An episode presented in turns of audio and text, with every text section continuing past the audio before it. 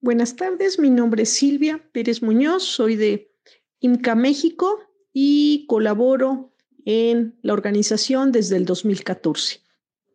¿Por qué es importante reconocer a las personas?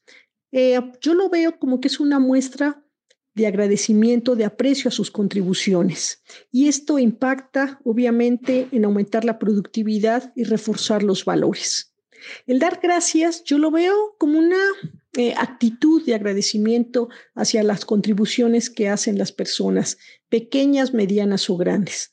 También se dice por ahí los investigadores que disminuye el estrés, que eh, disminuye los síntomas depresivos y que también aumenta la productividad y hace eh, de alguna forma integrar a todos los colaboradores en un mismo objetivo.